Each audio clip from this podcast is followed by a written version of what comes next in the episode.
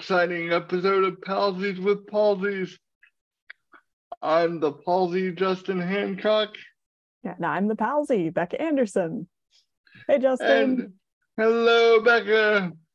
Guess what, What? Becca? We have another Palsy. we have another Palsy. We- we Awesome. we- I'm outnumbered We- and it's lovely. Well, if you're gonna be outnumbered, you know, why not us, right? we have a guest this week. Our friend Seth is joining us from now. Seth, you live in Tulsa Yeah. proper? I do. I oh. actually live down the street from Dylan. Very cool. Wow. So that's a wild neighborhood. Right? it's got a lot of character. Friend of the Can show. cause a lot of Dylan trouble up there. Hargrove. Absolutely. Um, and Seth, you'll have to forgive me. I meant to do this as we were prepping off air. I've been trying to wrestle your last name all afternoon. Help me out. It's Hilsebeck. Hilsebeck. Yep. It's a Okay. good, strong last name there. Right. That's right. Lots of lots of consonants. Yeah, yes, indeed. Not, not short on emphasis points either. Oh, my my poor brother, his real name, his full name is Alexander Arthur Hilsebeck. he kind of got the short end of the stick on that one. Yeah, that, Yeah. that's a name. right. That is It's- quite a name. Or the long end of the stick, I guess. Sounds like a uh, a character in an Agatha Christie novel or something go. like Yeah, there you go. that. Well, friends, we are so delighted to have Seth with us to uh, do really one of our favorite things on PWP, and that's just hear interesting stories from interesting pe- people with intersections of disability, self-discovery, and just the life journey. Life journey. So, Seth, in all honesty, it's an episode I've been looking forward to for a long time, and uh, thanks for coming along for the ride, man. Absolutely. It's my pleasure, man. I, I was really looking forward to it too from, you know, the first time we kind of talked about it. So, um, yeah, I'm happy to be here. Thank you for having me. Yeah, thank you for so much for being here. I'm I'm very excited because uh, Seth knows uh, Justin and Dylan uh, decently well, and and so they they've heard some of his story, and and I haven't. So this is this is new to to me and to you, Yeah. uh, audience friends. Yay. And before we dive into the interview proper, I suppose I will um, I tell our audience how Seth and I got connected. We are a part of what I would call a disability support and empowerment group uh, for entrepreneurs and leadership uh, leaders with disabilities. Uh, Sauntermore, Sauntermore. Yes. Sounds Uh, Yes, Uh, and you, uh, hosted by our friend. Oh. Listeners might remember uh, we we talked about it with Dylan when when he was on the podcast. Uh, Yeah. That's right. yeah, so that's Yeah. uh, Dylan's uh, work that that he does that is that is so incredible and that uh, Seth has has been a part of. yeah, I'm I'm I'm really uh happy and honored to be uh a part of, you know, sort of the groundbreaking part of that and Mhm. and really proud of my friend for all of the hard work that he's put into that. So Absolutely. it's, it's, it's really exciting to see what, what what could happen with this. And Becca, thank you for reminding me of episodes of our show that I know I was in the room for. it's okay, Justin. It's uh, you know I I'm from an alternate universe, and sometimes there's an alternate universe version of you that just reaches in and steals your memories. yeah, there we go. That, that's it. That's the one. And that's the one we're sticking And that's why Justin may or may not remember things that happened on previous episodes. Indeed. That's why he's got So- you. I, yeah, that and as I said off air, a multitude of other reasons. But between Rebecca and my wife Lisa, I can almost remember to put my shoes on every day. Almost. So, He's getting there. so um, uh, Seth, you had such a uh, an interesting and unique story to tell that I've gotten a chance to learn uh, through our work with Sauntermore. Uh, but I Yeah. really want to give our our listeners a chance to get to know who you are. So I'm gonna be quiet for a while and kind of let Rebecca ask uh, a lot of the questions and let you tell your story and take us on a journey, man. Great, let's do it. Yeah. So yeah, as, as we were uh, you know talking a bit about uh, off air, you know, I I'm very intrigued uh, to to learn more about uh, your perspective uh, on disability growing up, Seth, and and uh, Yeah. you know what what your upbringing was like, because uh, you know. I, fr- from the little I've heard, it is very different from what uh, many disabled people experience as uh, as young people. So, uh, Yeah. yeah, if you want to start us off, that'd be awesome. Okay, yeah. Um, so yeah, I was I was born in 1981 uh, in Tulsa.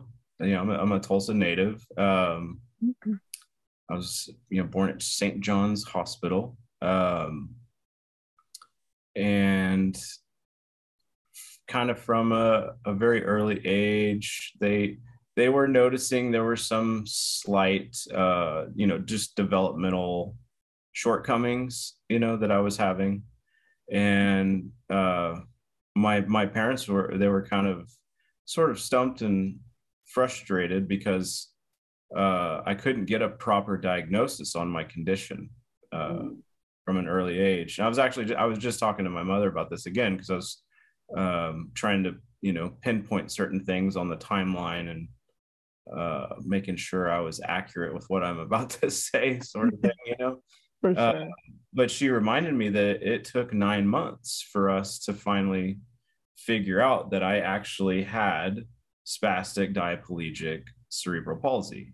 Mm, And it actually took four different doctors to come to this conclusion. So, oh wow. I mean, you can only imagine the emotions that they were going through and and then they finally found a really nice it was just she was just a pediatric doctor but she had you know uh, proper training in uh, diagnosing certain conditions like like what i have Mhm. and so i i uh, i have a you know mild case of spastic uh, cerebral palsy and so uh, I, I ended up having uh, a couple of surgeries early on to help with just movement and flexibility issues. Uh, I had my uh, hamstrings and also my hip flexors done at ages three and four. Mm, So that was, you know, Mm. very young. Um, mhm. and then so after the uh, second surgery is when they really started to try and get me more ambulatory because I was um, I was in you know I was basically in a stroller for the first three to four years of my life whenever I was you know out of the house kind of thing Mm, um, and you know I I always say my mom is, is she's super mom. And she's she's a, a a a real champion of a human being. Mm, uh, so I have two younger siblings. Uh, they are, you know, my best friends, and mm, we we've uh, always been very close as a family growing up. You know, I have two amazing parents, and and they from the get go, you know, they just let me be whatever I was going to be. You know, and they never really let anything get in the way of that and they also made sure that I had the proper, you know, developmental care. They got me into uh, physical therapy at a very early age, mm, and I had some, you know, amazing physical therapists here locally in Tulsa. That, I mean, I had uh, a couple of them, I, I she reminded me I saw from age two to like 12 years old.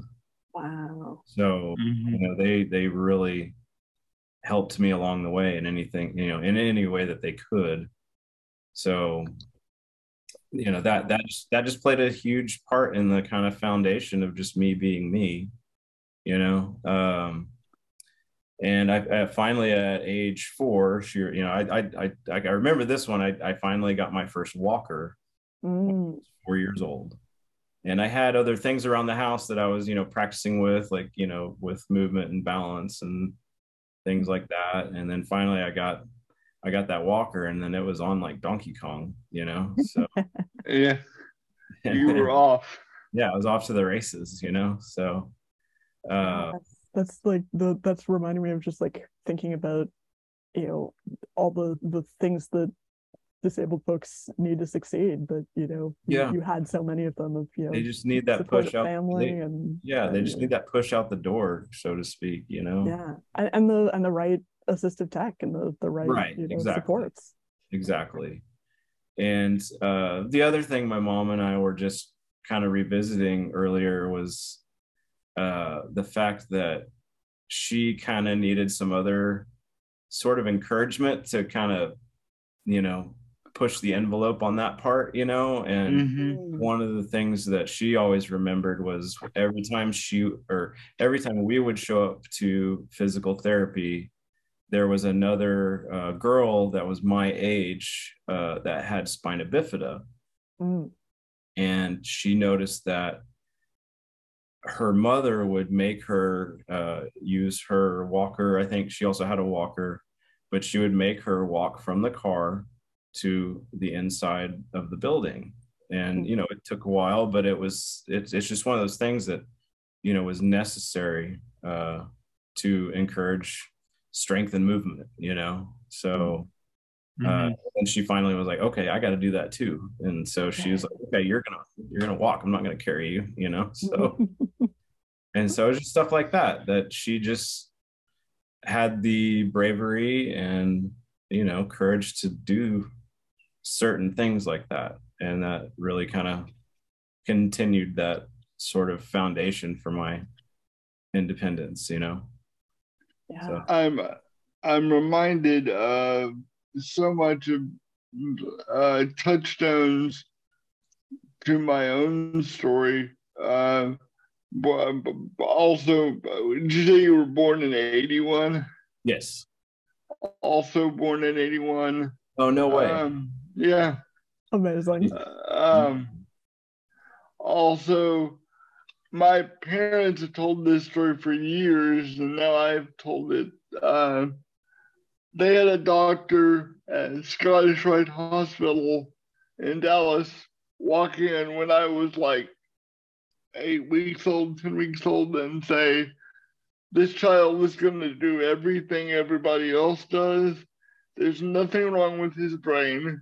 He's hmm. going to be super whip smart. And granted, this doctor never met my parents, didn't know them from Adam, just knew that that's what he needed to say. And the fact that they were that lucky to get that doctor at that moment when they could have gotten the 12 other dudes in the hallway that would have said different things is really that first push. And yeah I mean, and you can ask Becca and I uh, both this, because sometimes as a disability activist, there is a there is a tension between the rehabilitative industry and disability, and kind of letting us express our own embodiment in our own ways. Yeah. But I wouldn't be able to be the rabble rousing uh, activist that I am today without good therapist that said, you know, it's you move or you die. So Mm. there is, it's very real. yeah is very it is very real you're right about that no and, uh, and my you know slightly different but you know similar version of that was um the uh, folks at my state uh, board of education and services for the blind that the the way that my parents i don't think it literally happened like this but the way my parents uh, you know tell it is you know they they just learned that their daughter was legally blind and and was likely to remain so and they're trying to figure out like what on earth are, are is life going to look like? What are we doing next? And my first braille teacher showed up on their doorstep with a box of braille books braille children's books and and some shape games and was like you're gonna hang out with your kid. And here's here's some better tools to do it. Amazing. Yeah like it, it's just you know as, as much as yeah the the rehabilitation system can be really fraught and and not always the best thing for us. I, I think there's a lot of ways in which uh, i think especially for children um, there have been some some really good things developed to to give us tools that we need to to thrive and push us to make sure that we develop the the potentials that we have. Yes most definitely most definitely. So yeah, so Seth, you you had you know kind of that upbringing of of uh, you know lots of of support and uh, and and tools and you know uh, as you grew up, uh, kind of what what directions uh, did did your life take you? Where where did you uh, kind of channel some of your your energies of uh, the things that that you were um, well, I mean, yes, I mean they um, they put me in public schools, um, and I, I, ended up going to uh, Patrick Henry for elementary school here in Tulsa, which was amazing. Um, I lucked out, and I had um, not only amazing teachers but also amazing friends mm. uh, from the get go. You know, even in you know preschool, elementary school, um, and uh, some sometimes they would they would fight over who would get to help me from class to class because I would get to leave early, you know. Checks uh, out, yeah. yeah. I, I I accepted bribes sometimes, but no, no, I'm just joking. um, but yeah, oh, I totally did. That's I was gonna say, would not judge you if you did. But yeah, so that was you know always a an amazing experience. I, you know, I got involved in Cub Scouts at an early age. Um, I was also a honorary member of the baseball team, starting in um, God, I think it was second or third grade. I think we had two or three baseball teams for our age group at the elementary school, and so I, I was a part of one of them, and I was the official uh, team manager and uh, statistics keeper. Nice. So got to do all sorts of fun stuff with that. I even got to play a couple of games. Uh, they put me in the outfield, you know, and mm-hmm. and I actually got to uh, uh, go go to uh, at bat a couple of times on some makeup games and whacked a couple balls over the shortstop's head and made mouths drop and you know yeah. things like nice. that. Um, so you know that was always really fun. Mm-hmm. Um, and the scouting thing was always a, a, big, big thing for us because both of my parents took it upon themselves to be the uh, leaders of our group that we had. Mm. And so we would have meetings at the house. I think it was it was like once a week. You know, when school was in, we would be at our house in the garage with all the all the guys and, and doing that thing. So so yeah, that was a you know big big big part for me was all that. Um, mm-hmm. And then I uh, it was when I got to the fifth grade was when I had my last uh, surgery that I've had, and I had surgery on my feet, and that one was pretty intense. So I had both of my uh, Achilles tendons worked on, mm. and then one of the major tendons that runs over the top of my left foot. They did a transfer of it to kind of correct some pronation things. And yeah. so I was actually in a wheelchair for, I want to say it was about three months after that surgery. Mm-hmm. And then I had to basically teach myself how to walk again after that. So, yeah. so that was the mm-hmm. major uh, medical procedure that I've had for my disability. was was I was I think I was 12 years old. So Mm. It's always kind of interesting to me because you can chart the era somebody with disability grew up in by the surgeries that they had that are no longer performed. Um, yeah, You mentioned having your hamstrings done. yeah, I had that done at three and at 12, and 12 was way too late to have that done again because I, three, I was young enough not to remember anything, right. and 12, I remembered everything. And man, Yeah, there's a reason they don't do that anymore. That, well, I'll just say it, that bitch hurt a lot. Uh, but yeah, yeah, I think that's that you can chart the almost like uh geologic time. You can chart the era somebody grew up in by that sort of stuff. yeah. Totally. Gee whiz.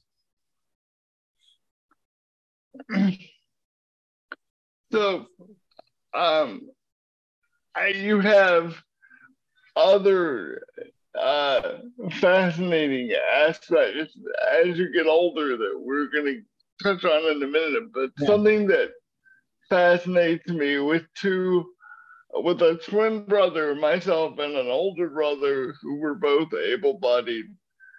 I'm always intrigued by what your sibling, what you know of your siblings' experience of your disability. Was it a was it a conscious thing in your family dynamic?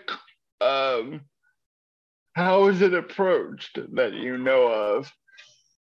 You said with my with my siblings? Yeah, I, No, I'm just always always intrigued by the family dynamic, how that how that is approached. Yeah, I mean it was uh I mean I, oh, I don't know what do you call it like an all hands on deck thing sometimes. Um where they even my my siblings even remind me that they have memories of uh especially when I was younger they would you know sometimes help me get my get my orthotics on just to be on time to go to school kind of thing you know because i'd be running behind and things like that and and that's another thing that um you know my, my mother and i were talking about earlier was there there came a time where i mean that that was just something that she she did for me was she helped you know when i was really young she helped me get my orthotics and my shoes on all the time and then it got to the point where she was like, okay, you're going to do this all by yourself today, kind of thing, you know? And so she really was a big part of, you know, uh, instilling uh, personal independence in me. And, and same with my siblings. They, they would Mm. kind of stand their ground and, and be like, nope, you're going to do that, you know? And, uh, Mm-hmm. because sometimes I would, you know, I would just be in a lazy mode and I'd, I'd ask them to, you know, bring me something from across the room or something like that. And they'd be like, no, you can go get it, you know, kind of thing, you know? So that, Yeah. and it was always with love, you know, and, and that, you know, that instilled a lot in me and, and, you know, made me who I am today. So, Mm. Well, so there was I always- it, it was always a you know it was always a healthy but um you know encouraging dynamic That's awesome. I, Yeah. I, I don't know if uh, if either of you re- relate to this, but I so I have uh, an older brother, and uh, you know I I think that in many ways he had like in my childhood both like the the best like uh you know awareness of like you know your your little sister can't see and like that's you know that Yeah. impacts how she relates to the world and how you need to take care of her and also just the most yeah but she can do anything yeah. Like, she can do all of the things and that's why i can tease her in exactly the same way that i would if she was if uh if she were sighted Like, no that's great I, I always felt Hmm. like our our sibling dynamic I'm, I'm sure was affected. I know it was affected by my disability but like yeah. I, I think sometimes siblings have uh, maybe the so a, a, very full view of us as uh, disability is is normal. You know, yeah, disability is, yeah, has always like a, been part of who we are. yeah, it's almost like a sixth sense sort of thing. Yeah. Mm-hmm. Yeah, and I definitely experienced that. And then you know, we always the other thing is we always have had a great sense of humor about everything, which mm. is another thing that I was taught very early on. You know, was just having a good sense of humor just about life in general. You know, mm-hmm. so and I, I definitely learned. I, I, definitely gained a lot of my sense of humor from my father. So. Mm. Uh, I'm, I'm blessed and also cursed with that. yes. um, so I will confess to our uh, audience that uh, one of the reasons I was so uh, drawn to Seth for the show and as a friend is I've always had a uh, uh, for a kid that grew up with a state judge and an elementary school principal and administrator.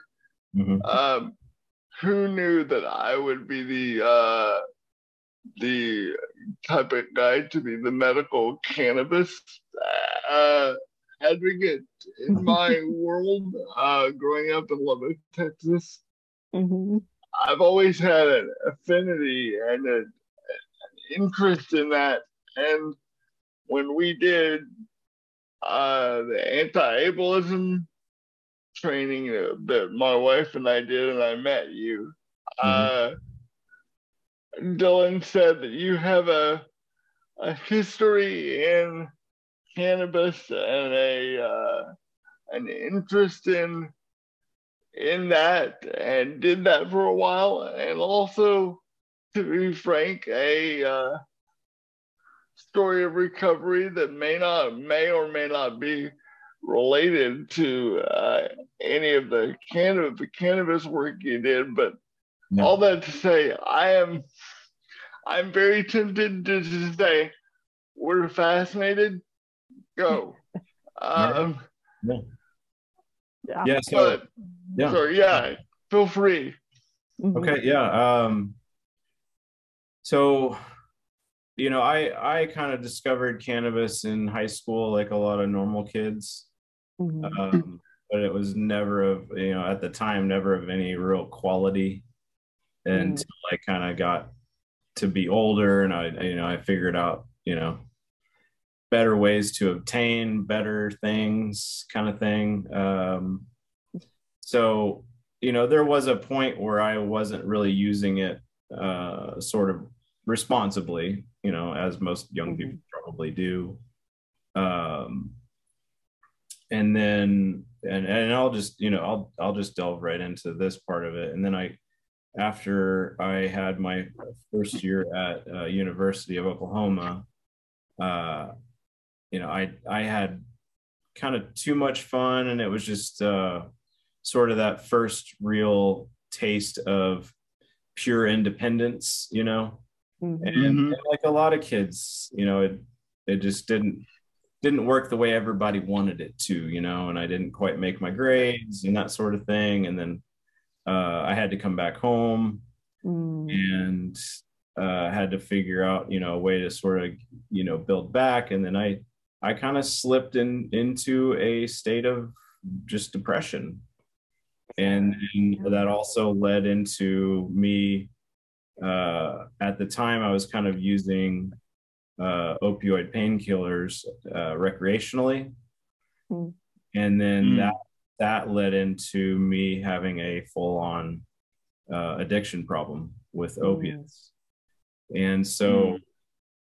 things uh, you know they didn't go so well for a while for obvious reasons, and um, and that and that's you know one thing that I when I can, I try to be like open and honest about in my experience with all of that. Um, and so it was, you know, it was a struggle for a while uh, with all of that, and and it it it changed who I was mm. as a person, you know, in terms of just not only how I carried myself, but just how I interacted with my friends and family, mm. you know, and uh, but in turn, I you know I learned a lot about myself once I got a handle on it, and mm. I, finally, I, I finally found a proper road to recovery, and I also found a really awesome mental health expert. My my first real th- uh, ther- well, she's actually my second one. So I ended up going to a lady, you know, to just try and get some help, you know, professionally. Um, and I think it was after our first or second visit, she just looked me in the eye and she said, "You need to go see Della Blackburn."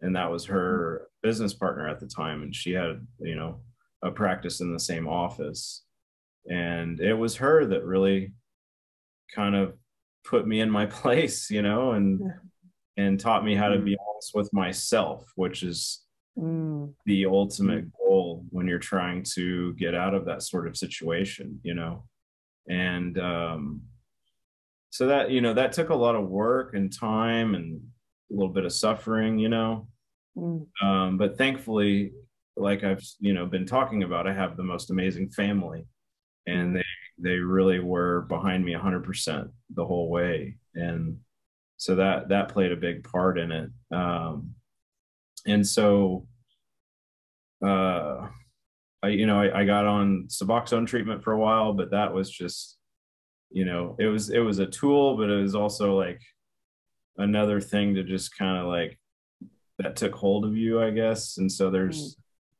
sort of you know things that you have to experience to get out or to get off of that medication you know? Mm-hmm. and so that's when i kind of uh, reevaluated my relationship with cannabis was when i was trying to uh, get off of suboxone. Hmm. because it's you know it's a whole nother beast. And and so I, I finally found a way to use cannabis responsibly and in, in, a more healthy way to sort of uh, alleviate some of the. Uh, was, I mean, I was having you know it was withdrawal symptoms from Suboxone. Sure. I was trying yeah. to get off of it, and so that's when I really kind of uh, started to respect that sort of medication. I call it medication because it is a medication if you use it correctly. Uh, sure.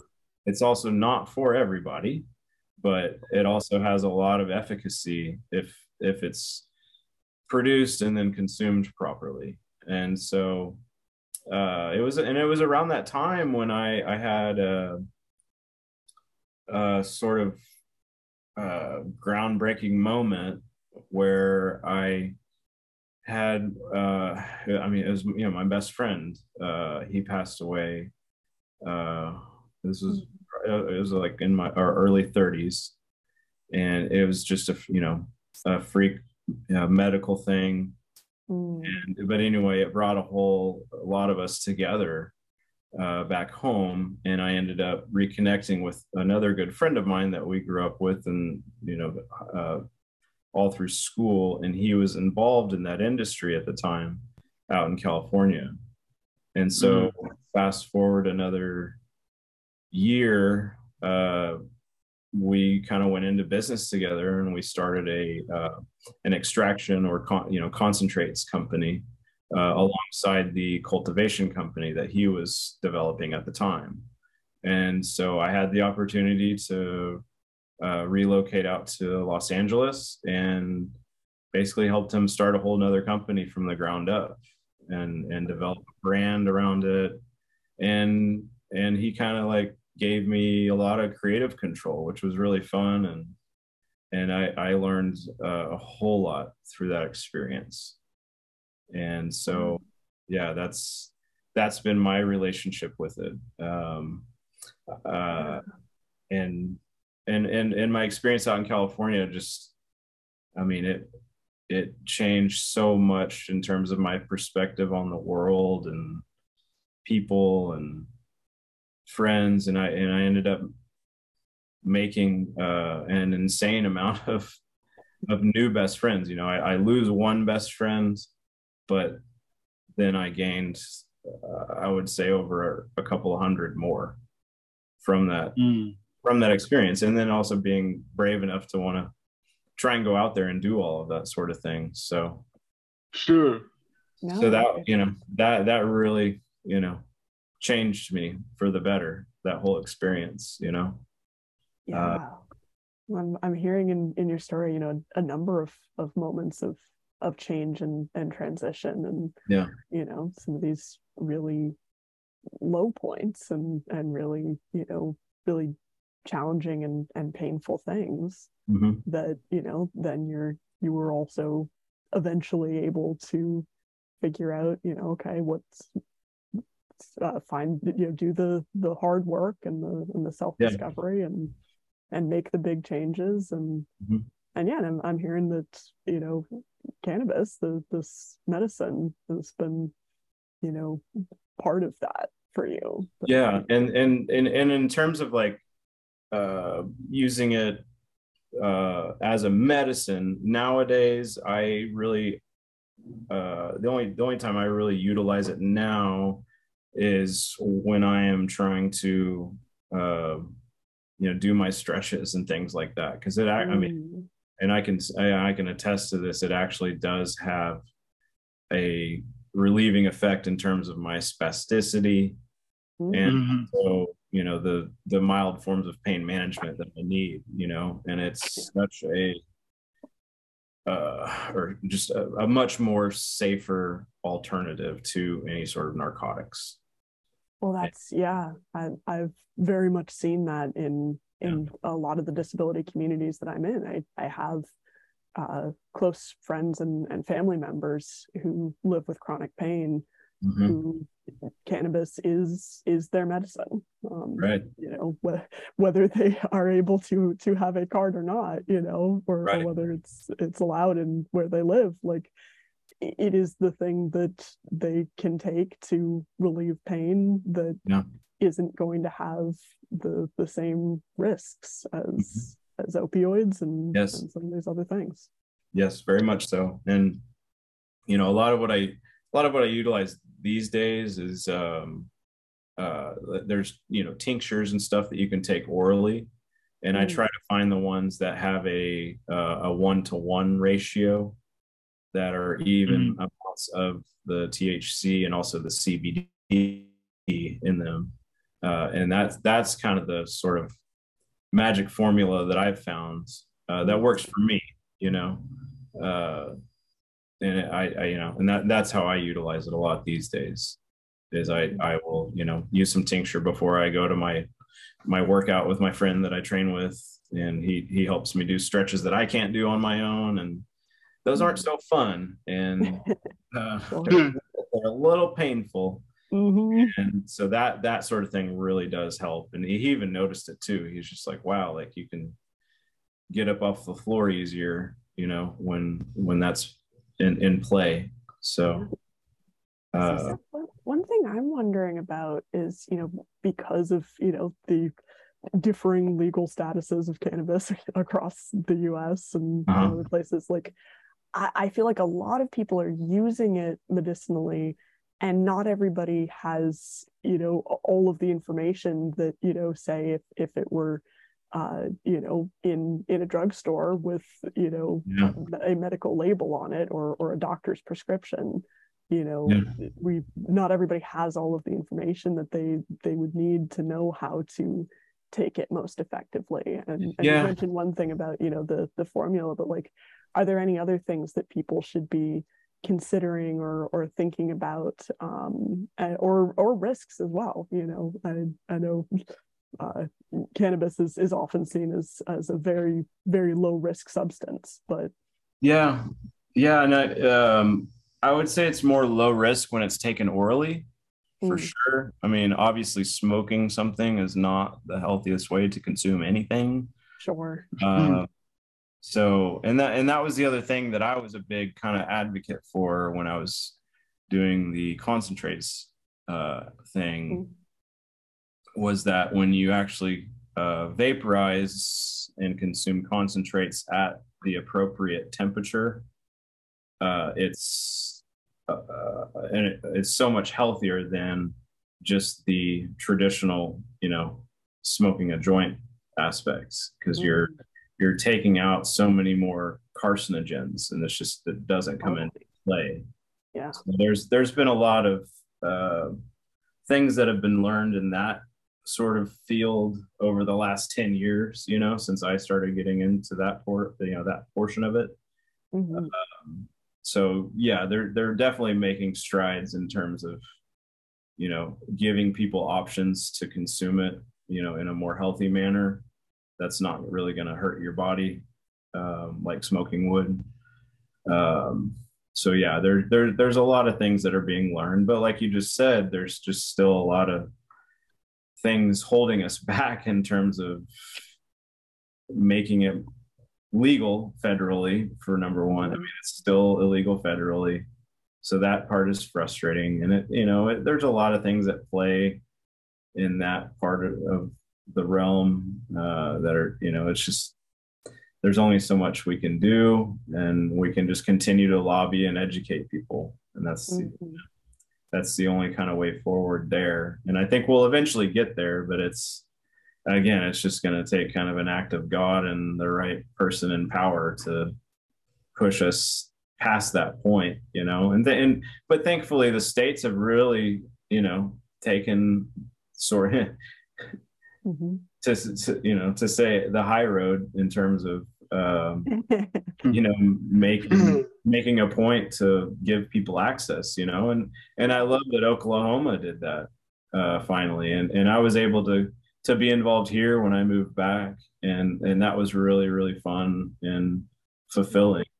So it, you know we're we're getting there. It's just taking a, a little bit more time and a little bit more hard work than i think we were planning on but uh it's it, it's it's coming around, and I think that um, there just needs to be a little less greed and a lot more science involved in that world, and I, and I think that we will get there eventually, and and it will be uh, a universal thing to you know to have access to it. You know, mm-hmm. if you, if you are of age, and that's the other thing is I mm-hmm. I do believe that there's a certain age group that you know, and whether it's the drinking age of 21 or whatever, um, I think that that's a more appropriate age for somebody to be able to mm-hmm. have you know, complete access and, yeah. and consume it as, a little as bit more brain right. a little bit more developed. yeah, exactly. So, so yeah, we're we're getting there, and and, it, and it's just been a real pleasure to uh, make a lot of uh, connections in that world with people that really uh, respect it and know what they're doing, you know. And so I, I, I am uh, happy to say that I, you know I, I, I have a lot of good um, relationships with people in that industry that that, mm-hmm. that I you know stay in touch with, and and I'm I mean, I'm not necessarily involved in it professionally anymore. Uh, but it, it's definitely something that I'm always uh, keeping in touch with and trying to stay at the forefront, you know. Yeah. It does does fascinate me in in in all things, you know. So so I'm I'm curious. Um and this might be a uh take just a minute and we're getting to the point where I know we need to land the plane because it's hmm. late for uh we usually record in the daytime, so it might be a, li- a little loose at night, uh, palsy with palsies. Uh, but I am curious, do you think, and the, if the answer is no, that it's fine, but something that I find particularly interesting is uh, whether you think your position um, and experience having dealt with opioid struggles and addiction and using cannabis as sort of that bridge treatment to get off the more intense uh, uh, treatment drugs, does that give you a different and perhaps more nuanced perspective on the cannabis question and somebody that is maybe advocating for it for different reasons?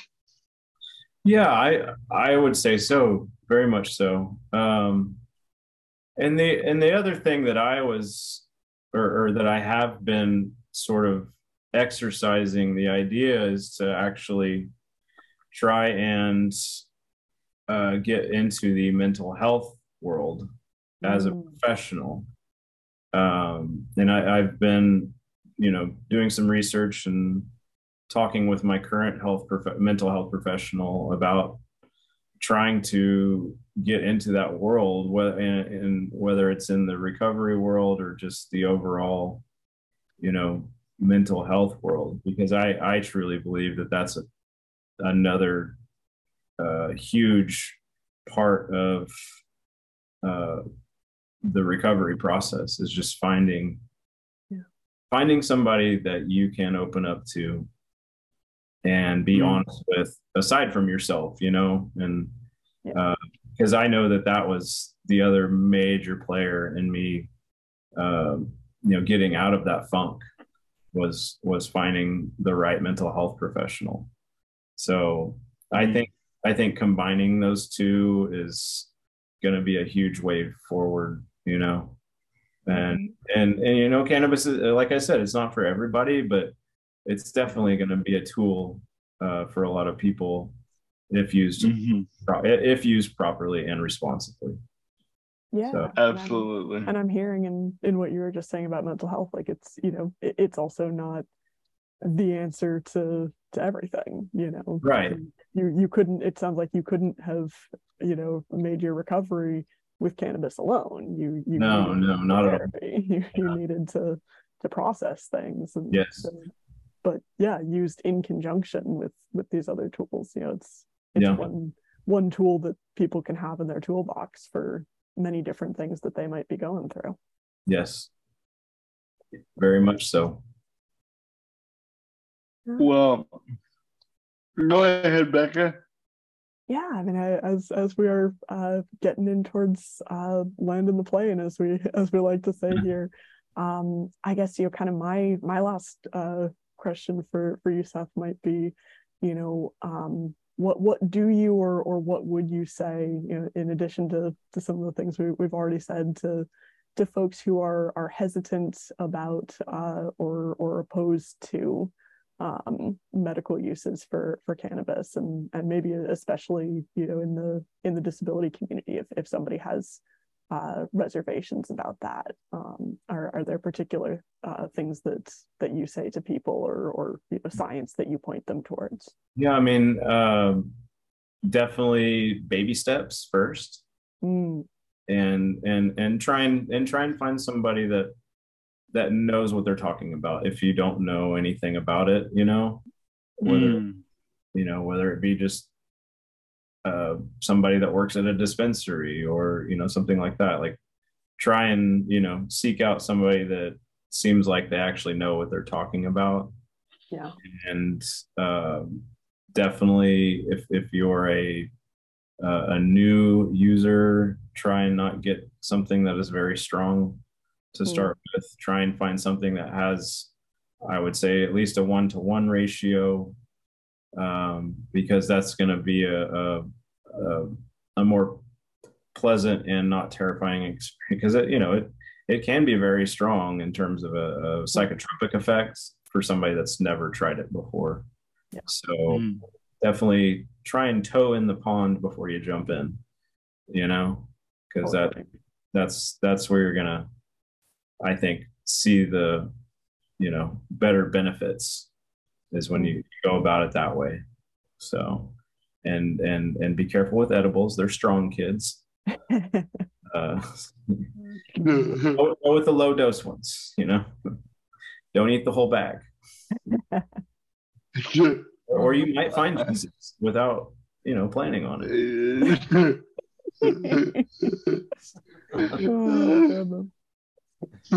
oh, why?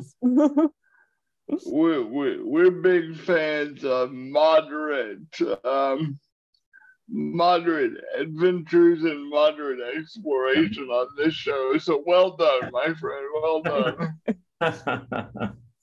We're happy to for, for everyone to, to find Jesus in their own way, but also maybe know that you're uh, in that direction first.